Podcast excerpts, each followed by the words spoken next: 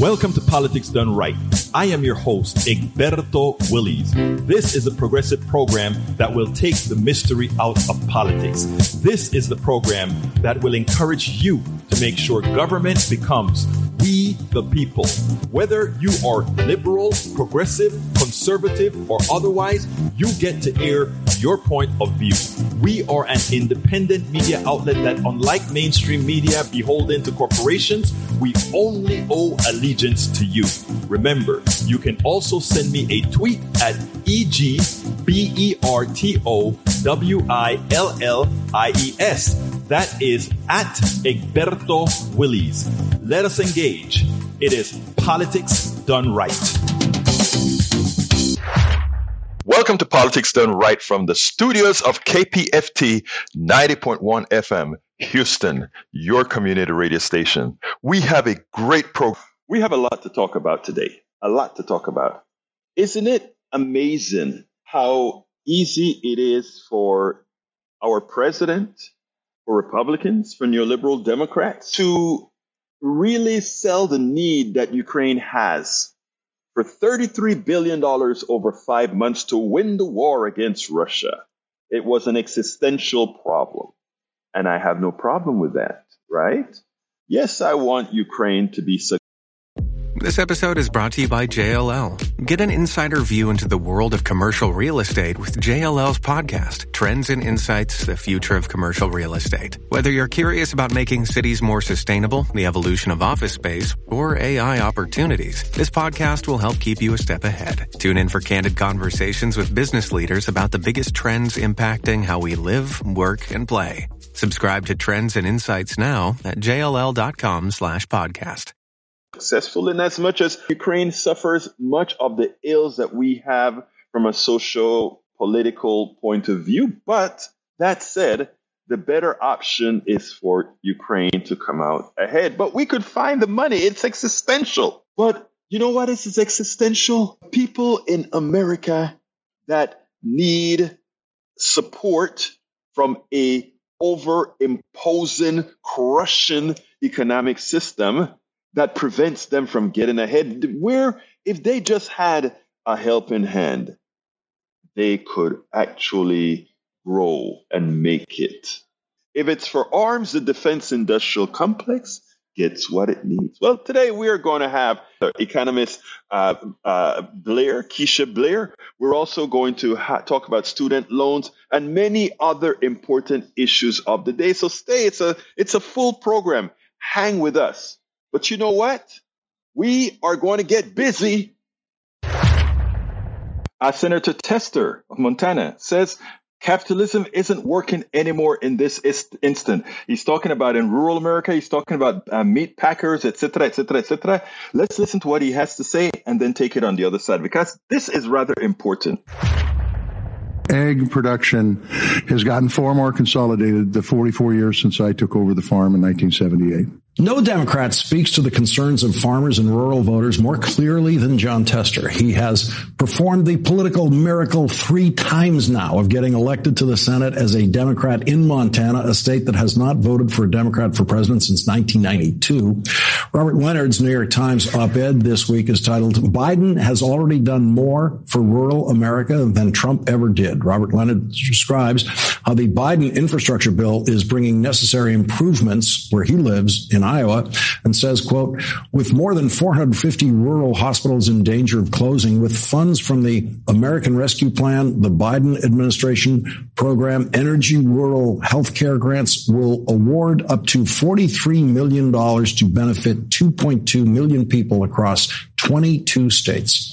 Senator Tester is worried about what increasing monopolistic practices of big business have done to the supply chain for food. Capitalism isn't working in this particular instance because of uh, concentration and consolidation in the industry. Consumers are paying higher prices because without competition, they're set without regard to what people can afford. Because we've seen a mass exodus off the land. Rural America is drying up. On the other side of the equation, we see consumers that are being treated unfairly in the marketplace because there's no competition. Today, we can address both of those issues with these bills.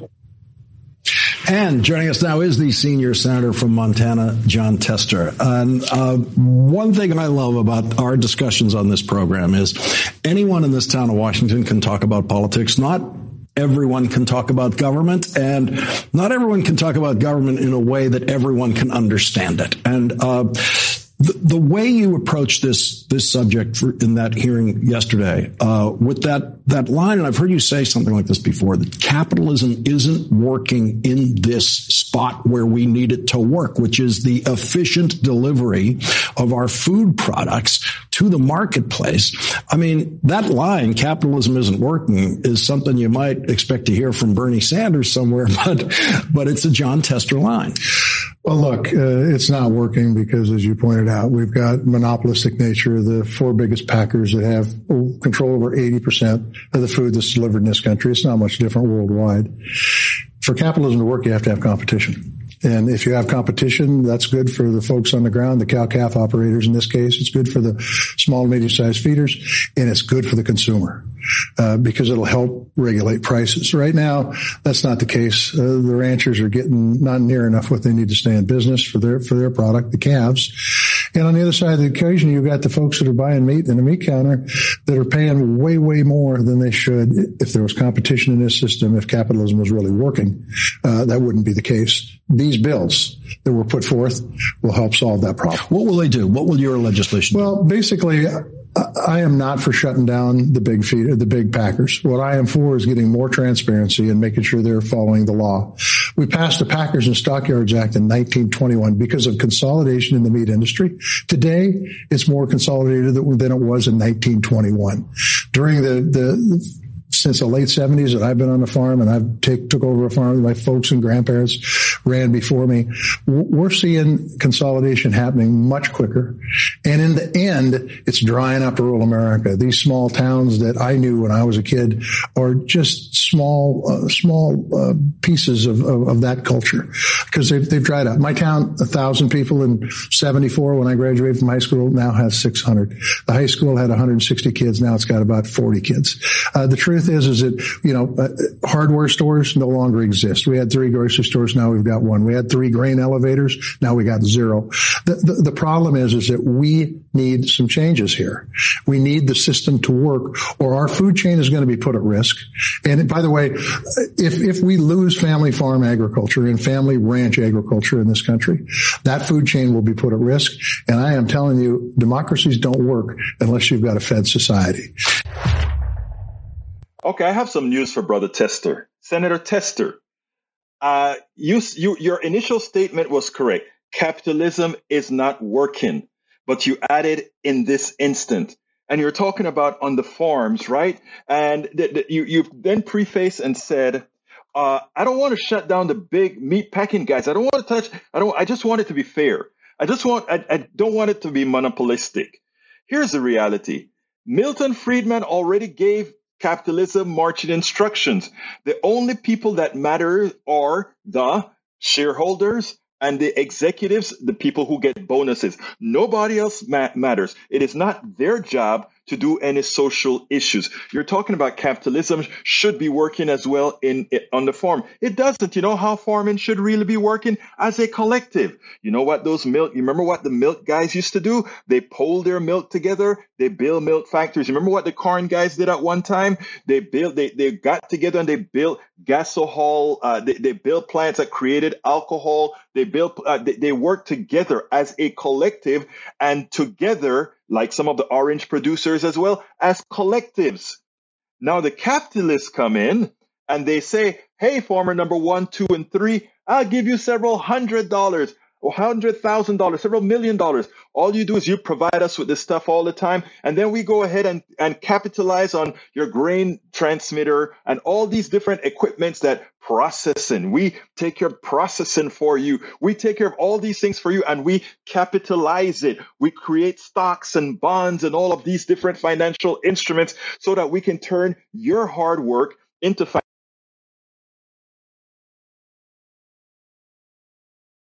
that it's all about. So you were correct with the first half of your sentence. Capitalism doesn't work. In any instant, however, it only works for the capitalists. And that's a minute number of people. They give others the semblance of it working for you. You know, they make you believe you have a job, but you still have to have credit cards. Let's be frank here, folks. Collectives work. Collectives work.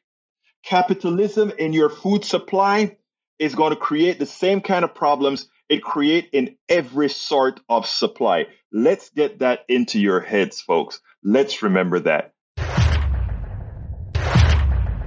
Now that we're getting serious about student loans, a business class, I think, is getting a bit concerned. So they're going to try to say that some people are not really interested in uh, in supporting the student loan forgiveness. I paid mine. Why don't you? A lot of these things. Now, look, let me give. Well, I'll give my personal experience at the end, but I want you to listen to this, and then we'll go ahead and take it on the other side if you forgive all the student loans, they don't get their money back, of course. Um, but what's the dynamic yeah, between the politics? I think it's broader than that, and I think yeah. actually going into the midterms, I don't know if, when you look at the polling on this. There's yeah. a whole group of people who are very happy, who desperately want these loans to be forgi- forgiven. But by the way, there's a whole group of people who don't want them to be forgiven, in part because they think to themselves, "I paid my loans. Exactly. Right. I paid my loans back. I don't understand why these guys are getting get a free ride." And so, and and other folks who say not only that, they say, "Look." To make this whole system work eventually, higher education needs to cost less. We can't we can't continue to have these prices by go up, and, and, government effectively is pushing that up. So yeah. it, it it is a it is like a third rail issue. You would think it wouldn't be because in so many ways, rationally, you think people just want the money, but there's people on the other side of this issue. Gene, you get the sense that may be why President Biden keeps kicking the can down the road because there are a lot of people, if you look at the polls, and say, wait a second, hold on I spent 15 years paying back my student loan. They're going to just forgive it for somebody else. And so it, it almost seems like he's like, okay, four more months, five more months, instead of making a definitive decision.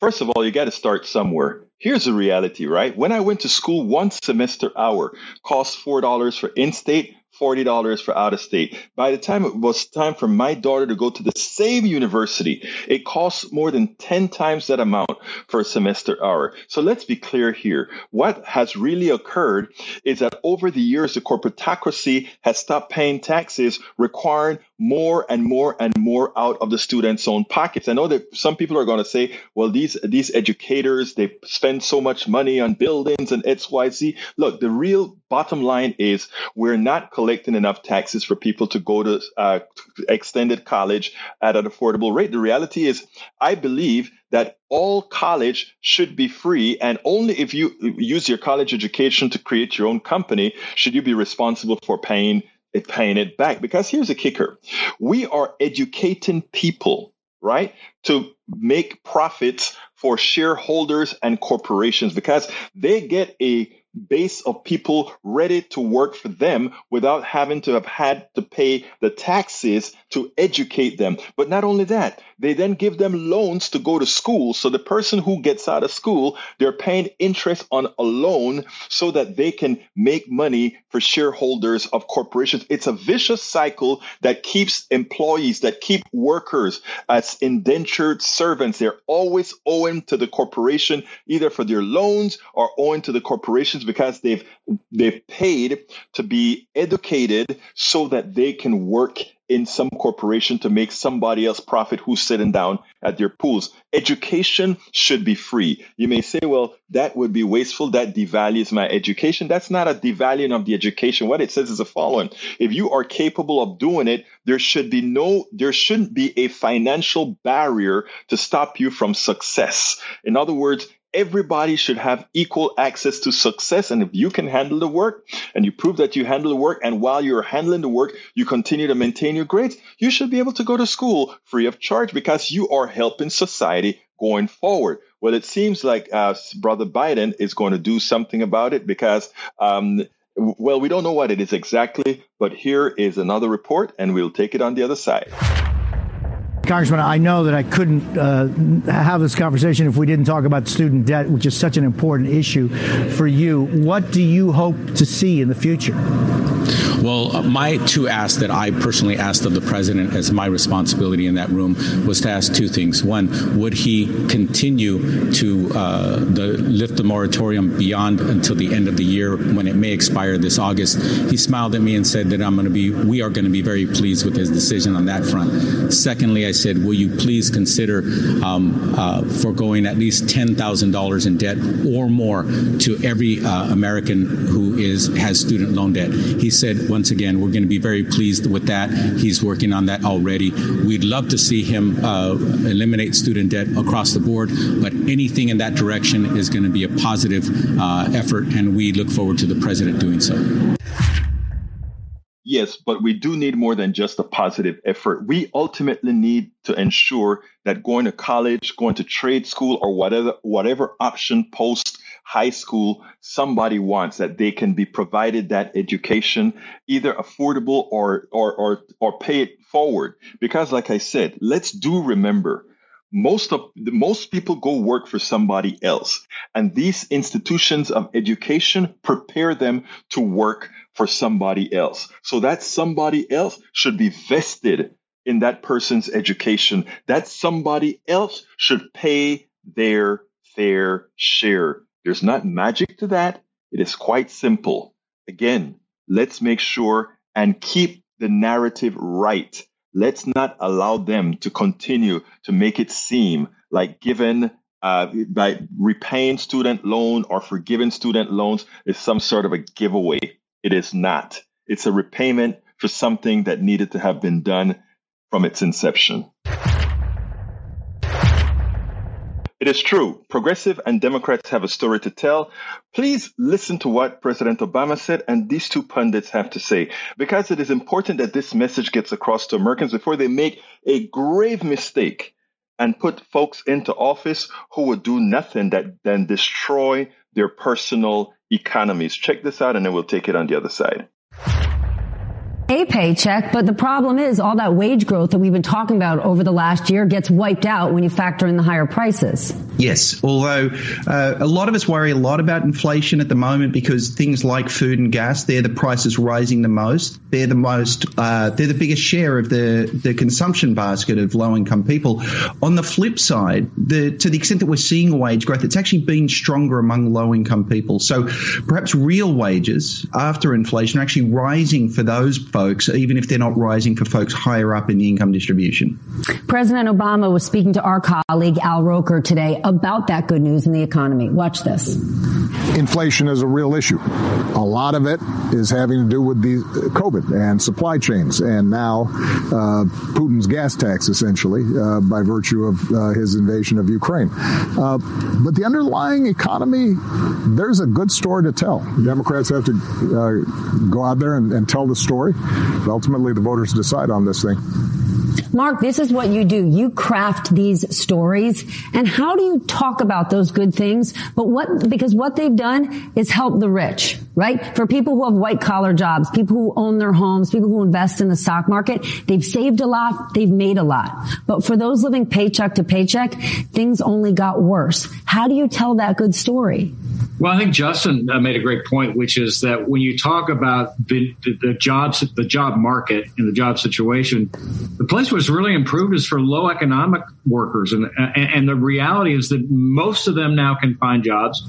Most of them can find jobs that pay more than they were making before, and in many cases, a lot more than what they were making before. Is it keeping up with inflation? Not necessarily, but I think we're at a point where the jobs are scarce, the, the, the, the wages are rising, and I think the, the other factors are bound to kick in.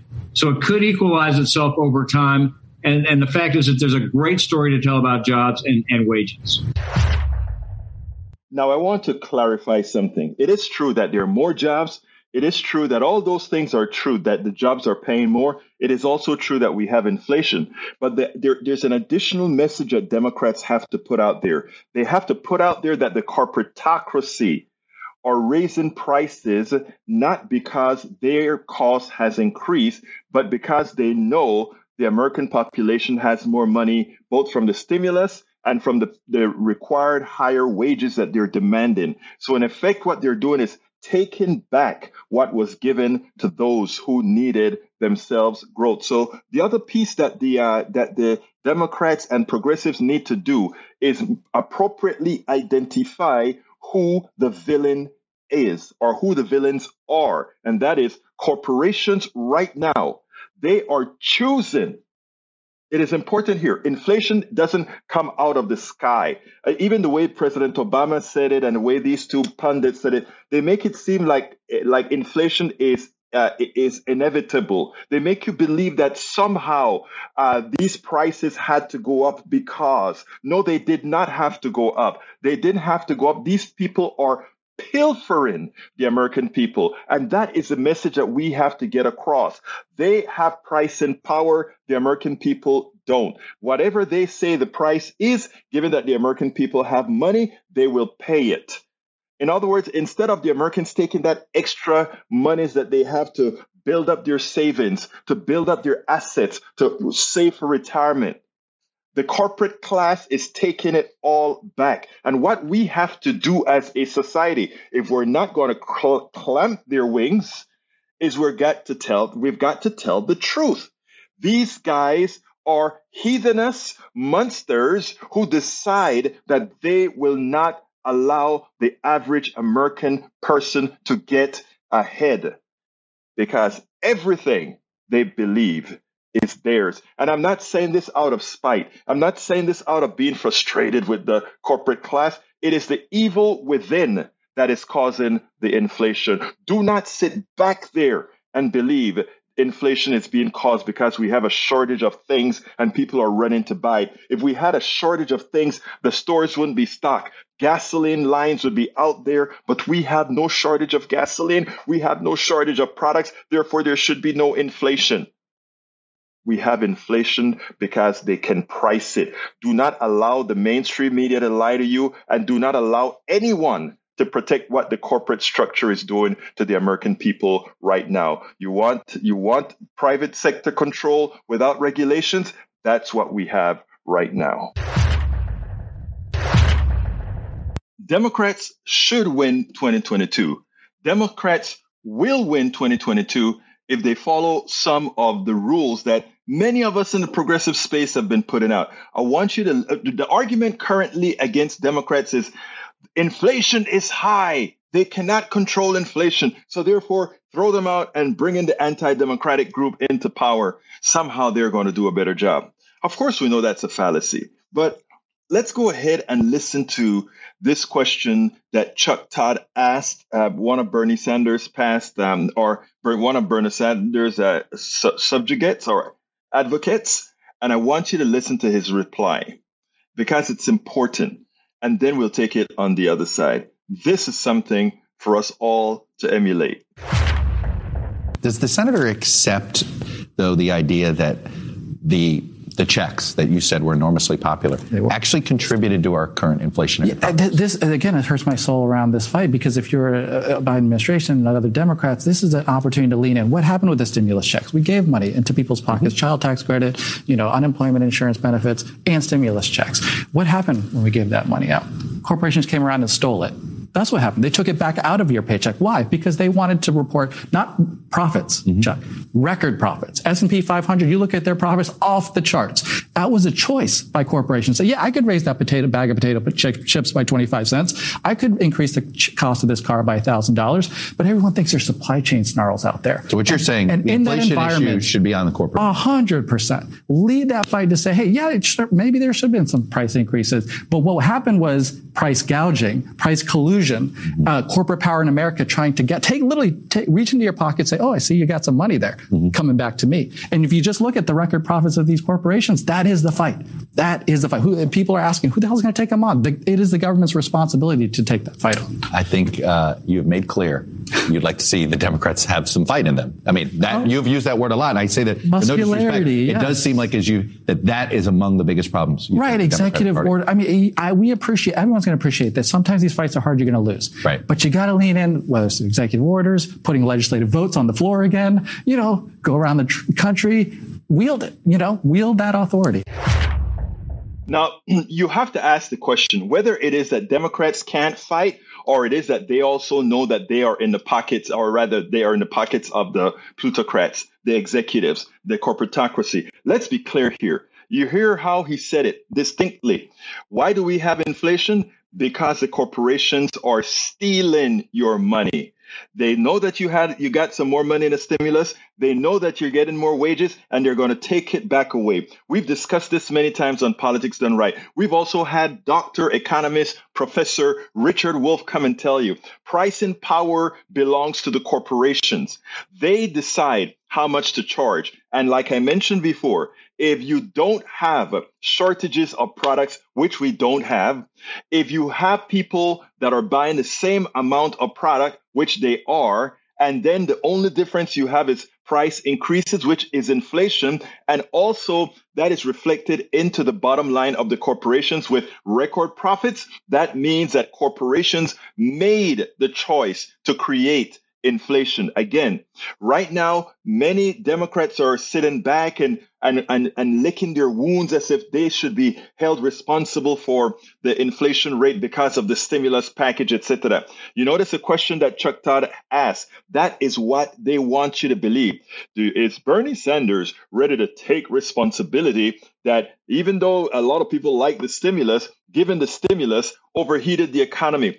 Given the stimulus did not overheat the economy. Are you saying that people should live in a permanent state of poverty, in a permanent state of want, in a permanent state of need? You are, if you believe that given a stimulus overheated the economy, you are saying that you are privy to an economy that cannot support people living at a certain rate of happiness, of a certain rate of having the appropriate finances. Because if you think giving people what they deserve, and not even what they deserve, less than what they deserve, but what they hadn't had. If you think for one minute that just just letting people just exist is what your economy stands for and if for some reason people get a little bit more it goes into inflation it doesn't work that way. The billionaires continue to uh, to amass their billions during the pandemic. The billionaires continued to pilfer americans and they're doing right now. Democrats should be leaning in and pointing out that it's corporate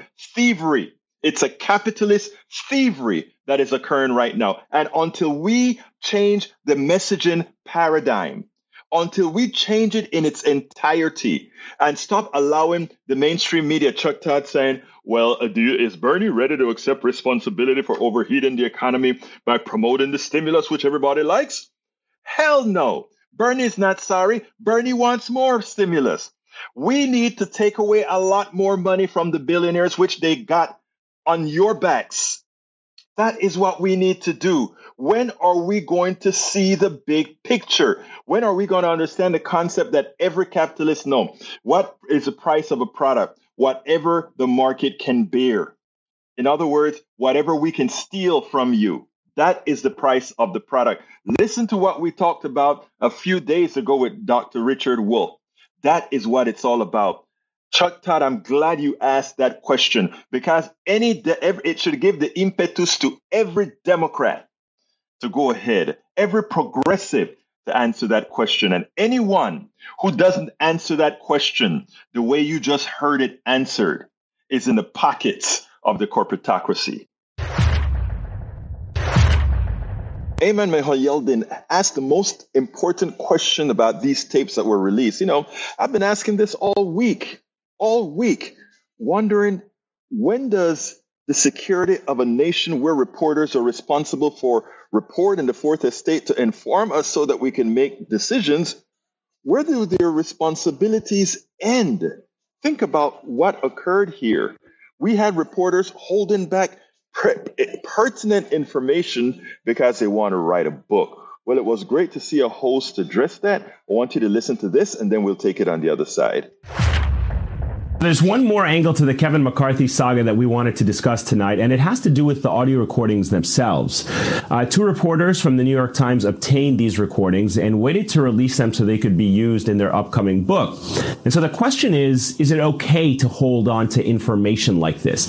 Uh, these journalists are certainly not the first to hold on to explosive information to help promote and sell their books, but when recordings could change the course of history or perhaps have serious political ramifications, should shouldn't history win out? Says Danielle. Uh, set the record straight here. Should this audio have been released as soon as it was obtained, or is it being released at the right time? You know, Ayman, it should have been released when it was obtained right? I actually am tired of journalists holding on to pertinent information that could change the course of history so that they could make money, so that they can sell books. We're talking about our democracy here. This is not something that is light, something that should be overlooked. And journalists, media has a responsibility to tell the truth, to inform the people so that we have an informed citizenry that can make decisions. How can we make decisions about the Republican Party and how they have devolved if we don't have all of the information that is necessary because you want to sell a book, right? Like at some point in time, you have to put your country ahead of capitalism.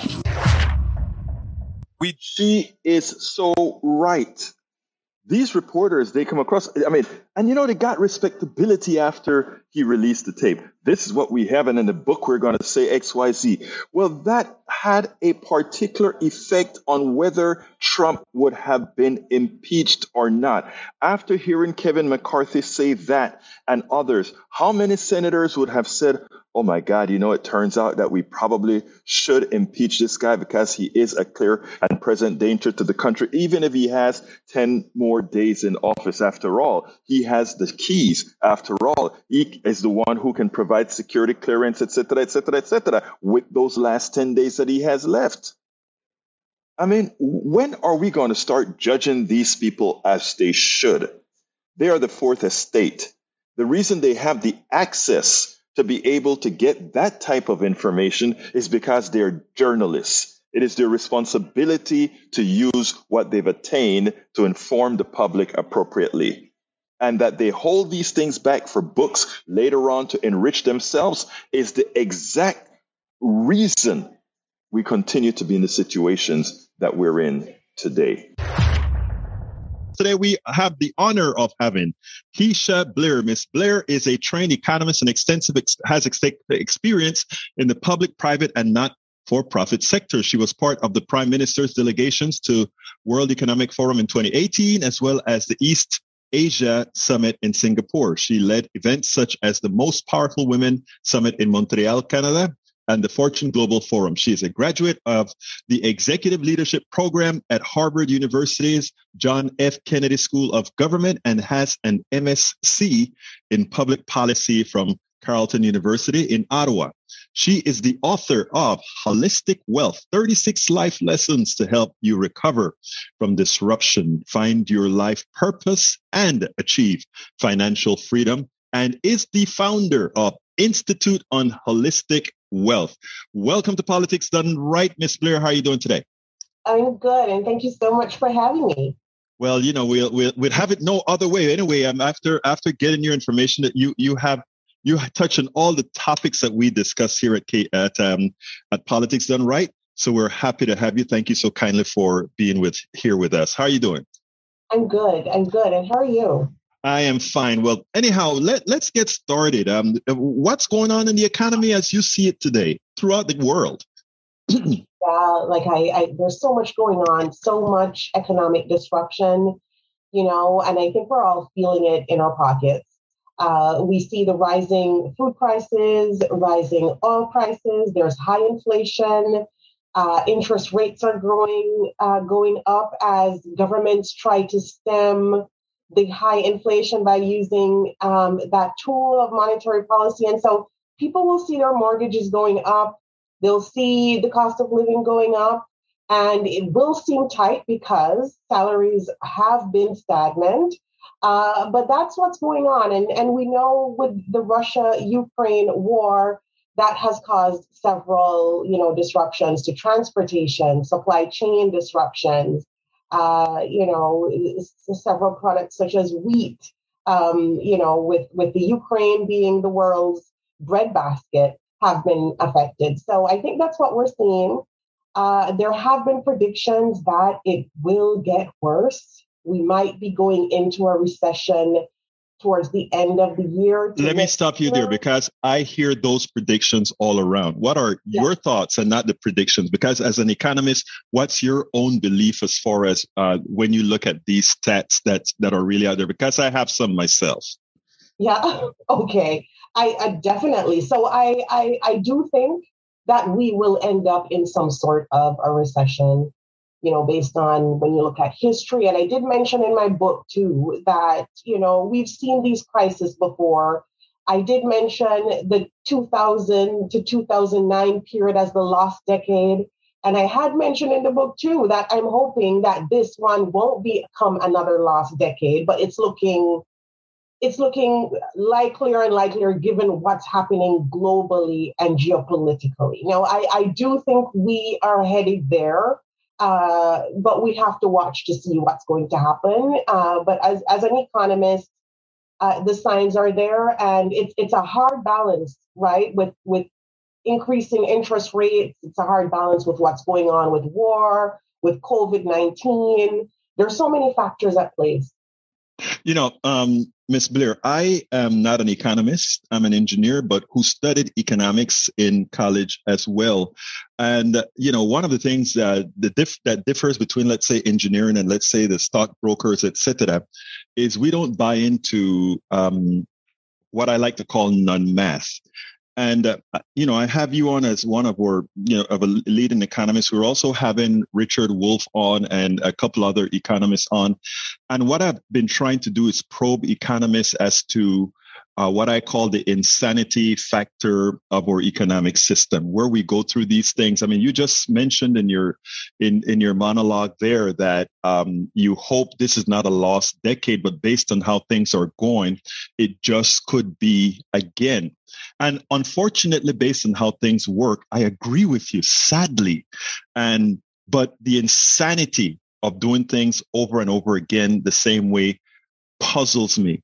So my question my question to you is Isn't it time for us to revamp the current modal, the current economic system that we have, to one that actually makes sense?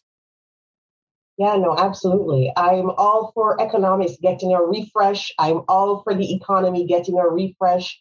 It's something I talk about in Holistic Wealth and why I even came up with Holistic Wealth. If we look at it at the economy from a macro perspective, you know, there's so much income inequality.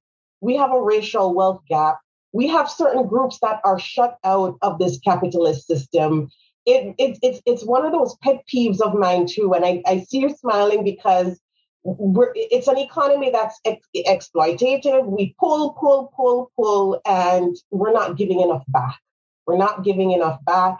And the system hasn't worked for a lot of folks. It hasn't worked for a lot of our minority communities, for our, our, our women, children, the most vulnerable among us. And so I definitely think we need a redistribution. I'm all for, you know, when we talk about the racial wealth gap, we talk about reparations. I'm all for, you know, policies like that because I believe that there's some wrongs that weren't right, that weren't made right before and we're going down a path that's not sustainable. COVID 19 showed us that it's not sustainable, right? And we look at the interplay between wealth, health, or mental health, and all of that. It's, it's showing us, and even the environment, it's showing us that we're, we were not on a path to sustainability. We were doing the opposite. So definitely, um, you know, it's it's one of those things where we definitely need to not think about going back to that old normal. We need to think about creating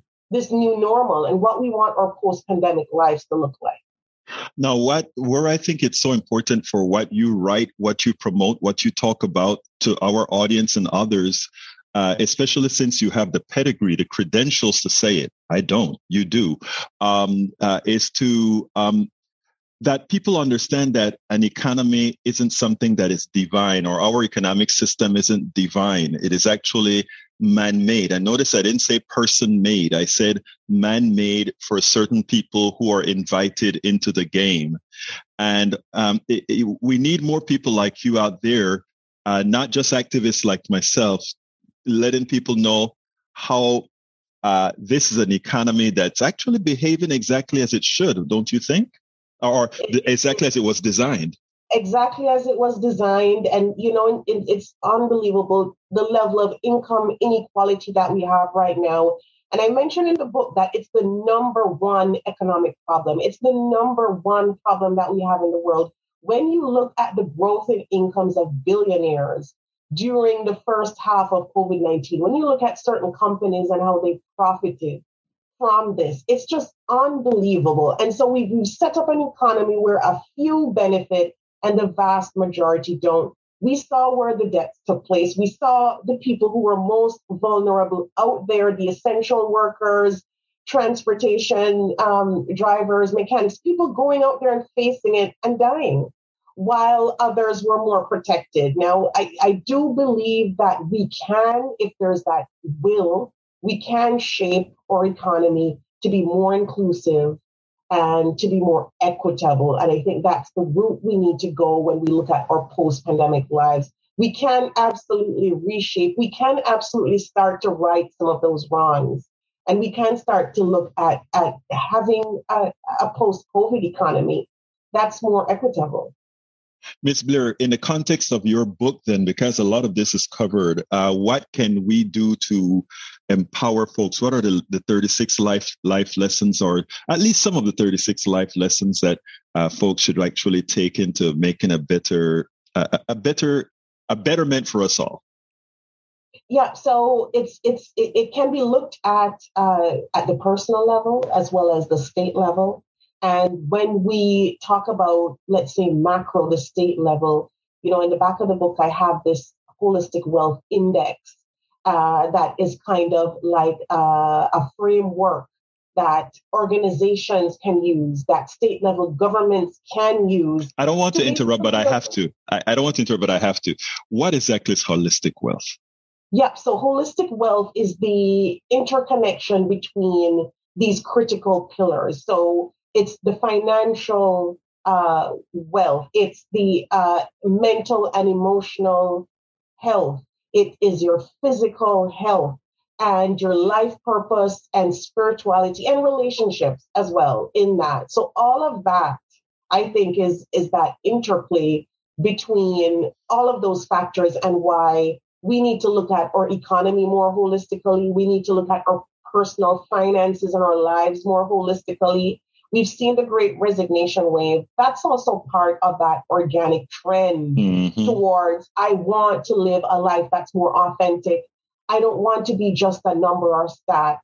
I want to live that life that gives me that balance, that joy, that meaning. And that's what we've seen some trends here that have been basically so that have been basically predicated on this whole holistic wealth concept now for some time. It's just that it wasn't there before in terms in terms of a book and it wasn't there in terms of our, our vocabulary or way of communicating it. But all the trends that we're seeing now with the passion economy worth over 80 billion with the great resignation wave with people looking at how they can live a more meaningful life. I mean covid-19 has spurred that. So when we think about holistic wealth when we think about organizations when we think about governments around the world this is a tool this is a framework that we can all use to shape this post pandemic era. And it's so funny. In the book, I talk about a little about economics too and how we focus too much on our um, so you have these these moral um, resources and the economic resources,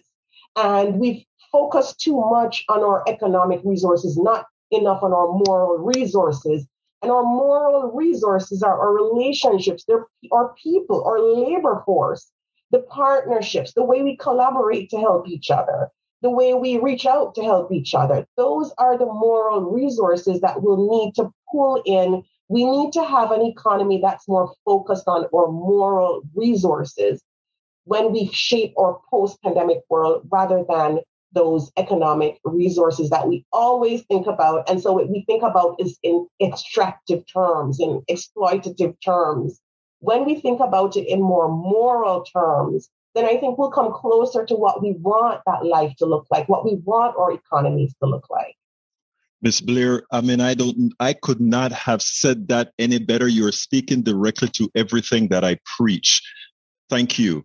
Uh, I mean, you do not know what it means to me to have an economist in the Western world say that I'm going to have Richard Wolff on. I don't know if you ever heard of Richard Wolff right here in in um, in the United States. Um, he teaches at at uh, uh, not Yale, um, uh, Princeton, I think it is, and he's going to be on with us. And he speaks the same language. And I've been trying to get more economists that can come out to the folks and let them understand that it's not solely about that economic piece that you speak about.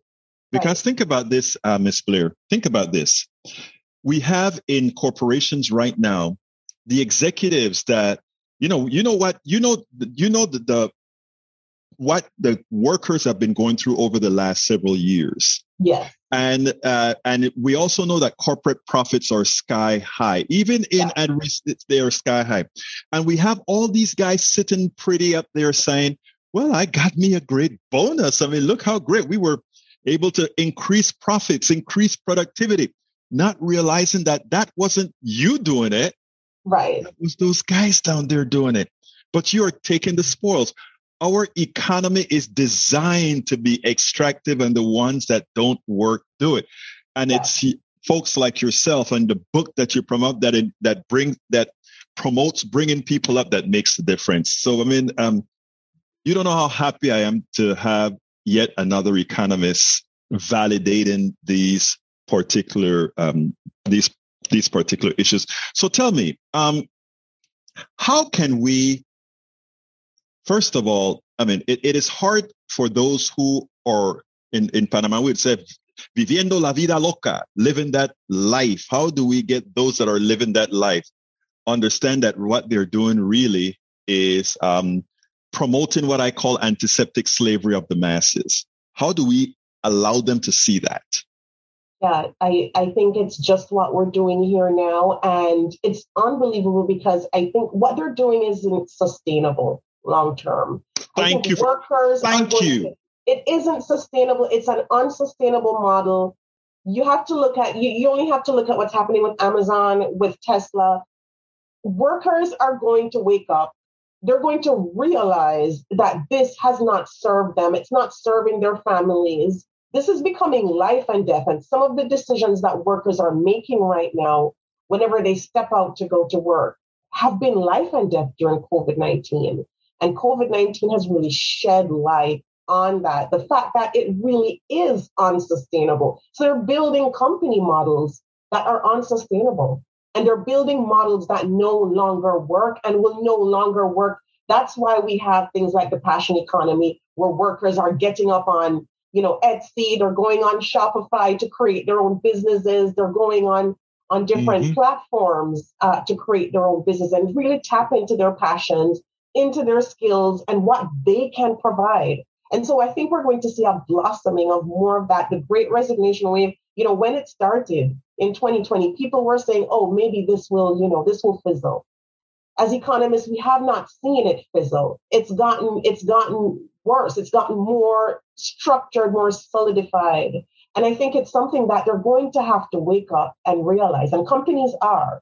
They are waking up and they are realizing. So let's hope that it's for the good of all, it's for the benefit of all workers, that they do wake up and realize it's not sustainable. And of course, you know, there are people out there, other economists like myself, who are also talking about this trying to raise more awareness. You're also talking about it, and, and people are talking amongst themselves.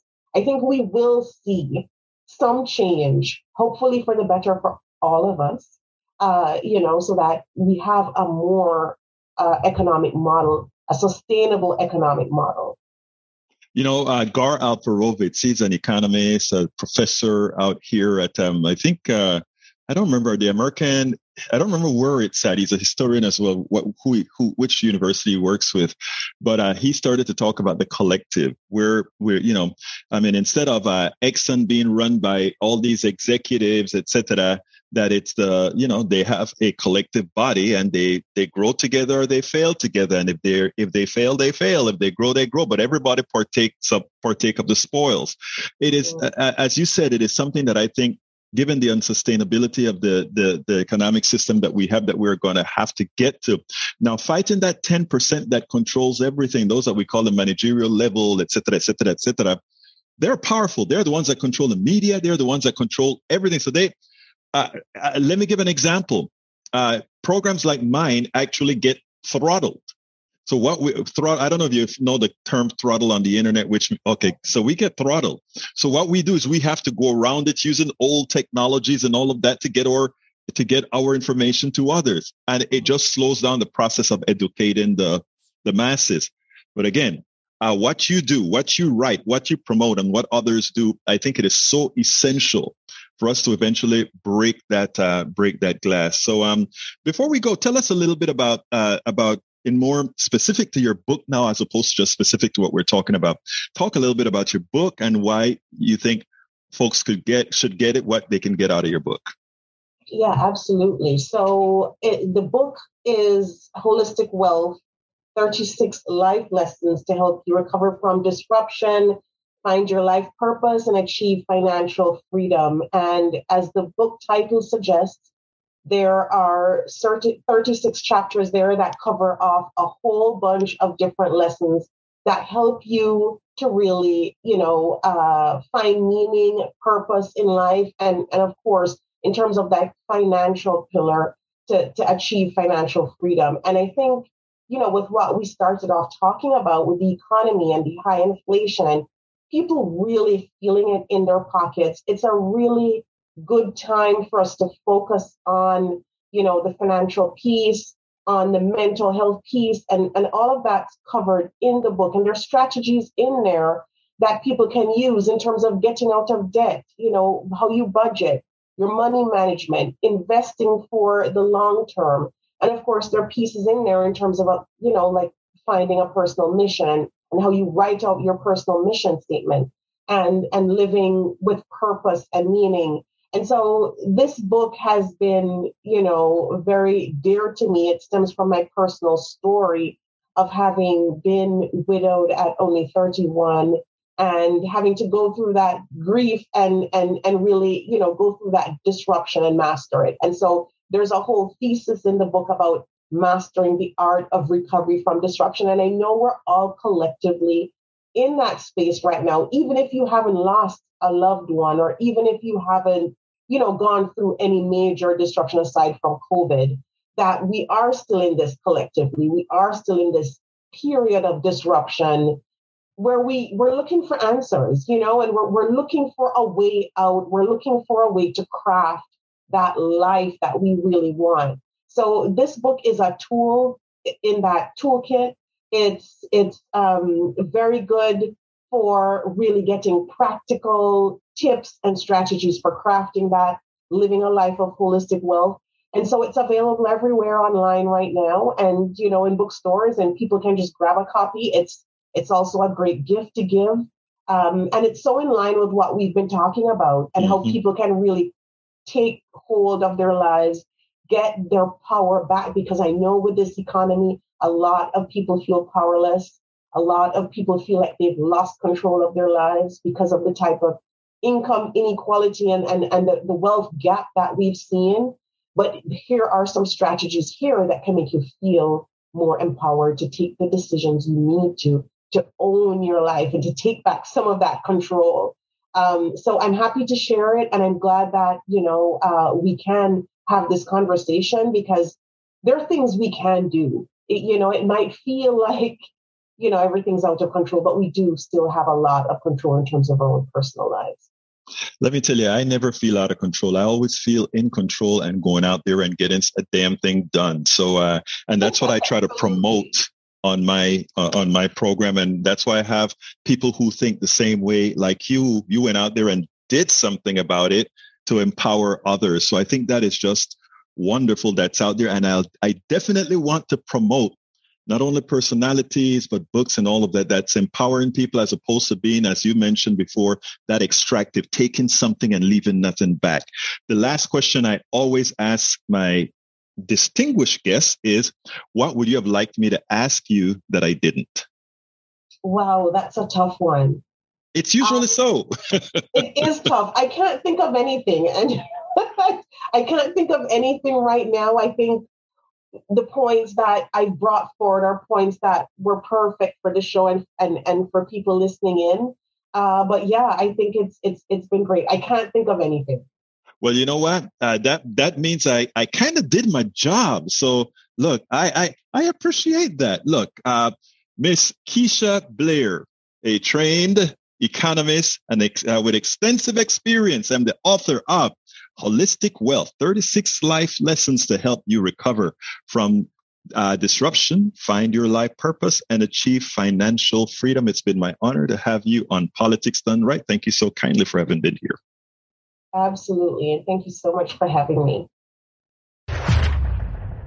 You can listen and or watch Politics Done Right Mondays through Fridays on Facebook Live at facebook.com slash politics done right or on YouTube Live at politicsdoneright.com slash YouTube. Please do not forget to follow me on Twitter for updates. My Twitter handle is at Egberto Willies, at E-G-B-E-R-T-O-W-I-L-L IES. But don't you forget, listen to us live on air at KPFT 90.1 FM on Thursdays at noon and at Fridays at 11 a.m. all Central Time. Please get one of my several books out there.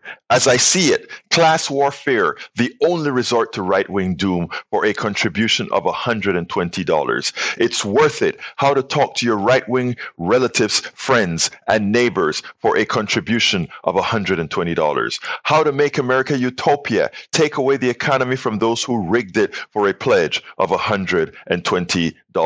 Get any two of those books for $200, any three of those books for $250. The contributions from my books go directly to support our station, KPFT 90.1 FM. Alternatively, folks, please get your basic KPFT only membership for $40, a Pacifica only membership for $25, or choose from one of our many other gifts for your contribution. Just go to kpft.org, choose Politics Done Right for the program, and select an option either for our books or something else to support the station. It is definitely worth it.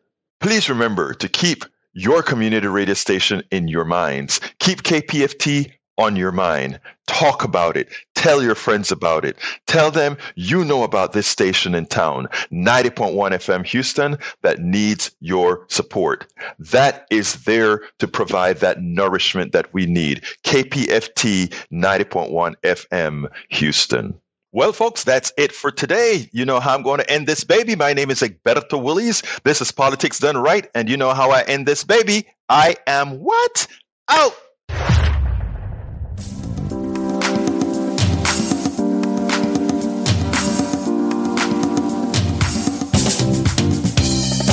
Welcome to Politics Done Right. I am your host, Egberto Willies. This is a progressive program that will take the mystery out of politics. This is the program that will encourage you to make sure government becomes the people.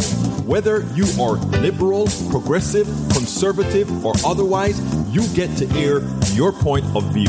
We are an independent media outlet that, unlike mainstream media beholden to corporations, we only owe allegiance to you. Remember, you can also send me a tweet at E-G-B-E-R-T-O-W-I-L-L-I-E-S. That is at Egberto Willies. Let us engage.